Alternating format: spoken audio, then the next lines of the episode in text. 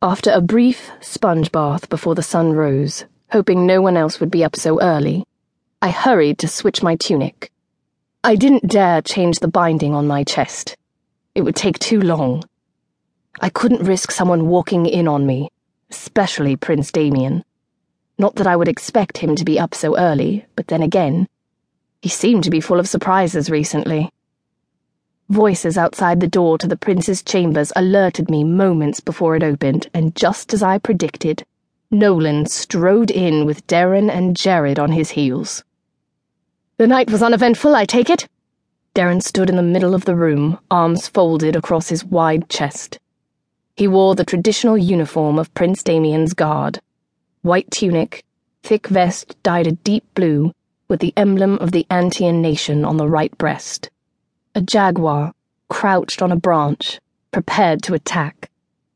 Yes, sir, I responded, choosing not to mention the letter or the secret passageway or the midnight conversation with the prince. I trusted Darren far more than I trusted Prince Damian, but I had promised not to tell anyone. And there was a part of me that wanted to find out what was really going on before alerting anyone else to the prince's strange nighttime activities. Excellent. Hopefully, you are good and rested then. The competition will be held starting at noon today. Why would I need to be rested for the competition? I noticed Jared scowling behind Darren. His pale eyes met mine for a moment before he looked away. Because the candidates will fight you, of course. The tradition is to fight the captain. Darren nodded. True.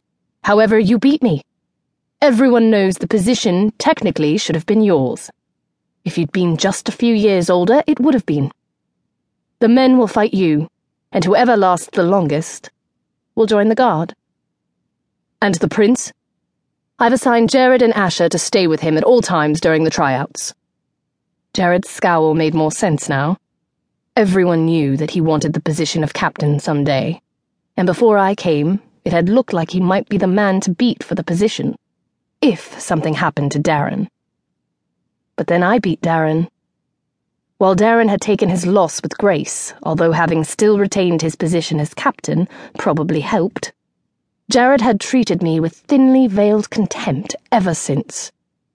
And now he was relegated to being a babysitter, while I was given the task he probably felt he deserved. Of all the men on the guard, he was the only one who refused to spar with me unless forced. He didn't like to lose. Kai and Jude will spar first, weed out the men, and then we'll have you fight the best of the bunch. Go grab something to eat and head outside to help Rylan set up the ring and get the gear together. I nodded at Darren's dismissal.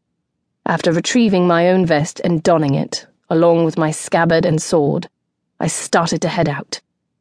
Oh, Alex, one more thing. I paused and looked back at Darren.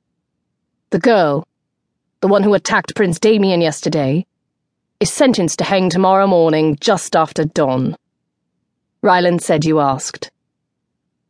The prince wanted to make sure she was punished to the full extent of the law, I said, hoping the sudden nausea in my gut wasn't apparent in my expression. I told him I would find out. I'll be sure to let him know, Darren waved me off. I turned away once again, and this time he didn't call me back. I easily dispatched the first two prospective guards, barely even breaking a sweat, even though it was another sweltering day. Clouds sluggishly passed overhead, offering occasional reprieve from the relentless glare of the sun, but the air was thick with humidity.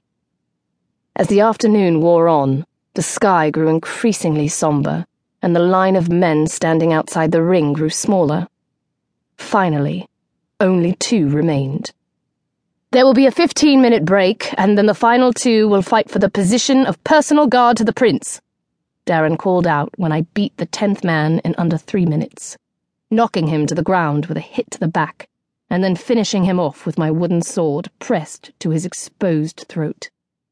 Whoa, you're good, he muttered as he lumbered back up, stepping away from me warily. I nodded in acknowledgement and then turned and walked.